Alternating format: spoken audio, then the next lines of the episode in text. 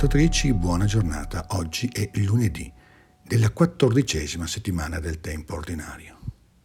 Vi è il sonno di Giacobbe nella prima lettura e vi è il sonno della ragazza appena morta nella seconda lettura, la lettura tratta dal Vangelo di Matteo. E vi è pure il sonno di ciascuno di noi, quando non siamo più in grado di sperare e di combattere per un di più di vita che sia promessa di un'esistenza più piena, più bella, più vera. La parola di Dio ci ricorda che persino il sonno non è poi lo stesso. C'è un sonno vuoto di sogni e invece c'è un modo di dormire che ritempra le forze del corpo e illumina in modo diverso, ma non meno importante e incisivo direi, le energie dello spirito, le energie dell'anima. In un momento assai difficile e particolarmente delicato, Giacobbe si abbandonò al sonno del corpo e fece un sonno. Una scala appoggiava sulla terra, mentre la sua cima raggiungeva il cielo, ed ecco gli angeli di Dio salivano e scendevano su di essa.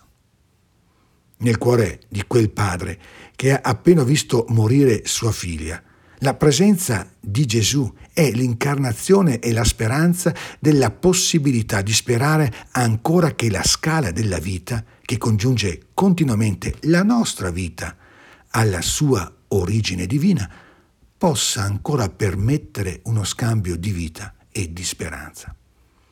Così pure una donna che aveva perdite di sangue da 12 anni gli si avvicinò alle spalle e toccò il lembo del suo mantello. Le fatiche e le difficoltà della vita possono isolarci fino a farci percepire la vita come un'impresa fallita, oppure possono rimettere in piedi una comunicazione con la vita divina capace di ridare senso attraverso la restituzione di una speranza. Il fondamento della speranza, come intuisce Giacobbe nel primo sogno della storia della salvezza, almeno così com'è testimoniato nelle scritture ebraico-cristiane, si basa su una speranza precisa, che è quella di una comunione che si fa compagnia. Quando Giacobbe si risveglia dal suo sogno, fa questo voto che è una sorta di programma di vita e una griglia di discernimento per comprendere il proprio stato di salute totale.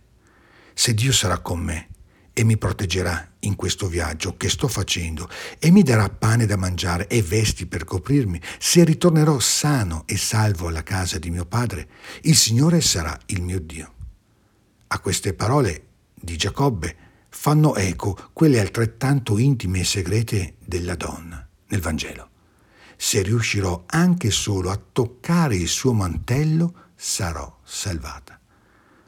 Potremmo chiederci lungo questa giornata che cosa nutre e dà consistenza alla nostra speranza di vita.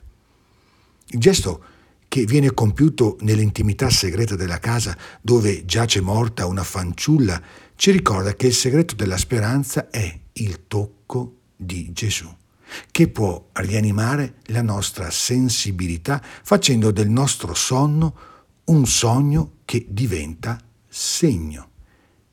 Egli entrò, la prese per mano, prese per mano, scusate, la fanciulla e la fanciulla si alzò.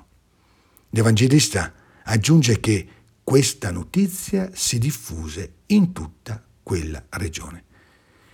Il sogno di uno di noi diventa segno per tutti e forse in quella regione che indica ogni situazione in cui gli uomini e le donne riprendono a combattere per la speranza, si ricomincia veramente e realmente a sognare.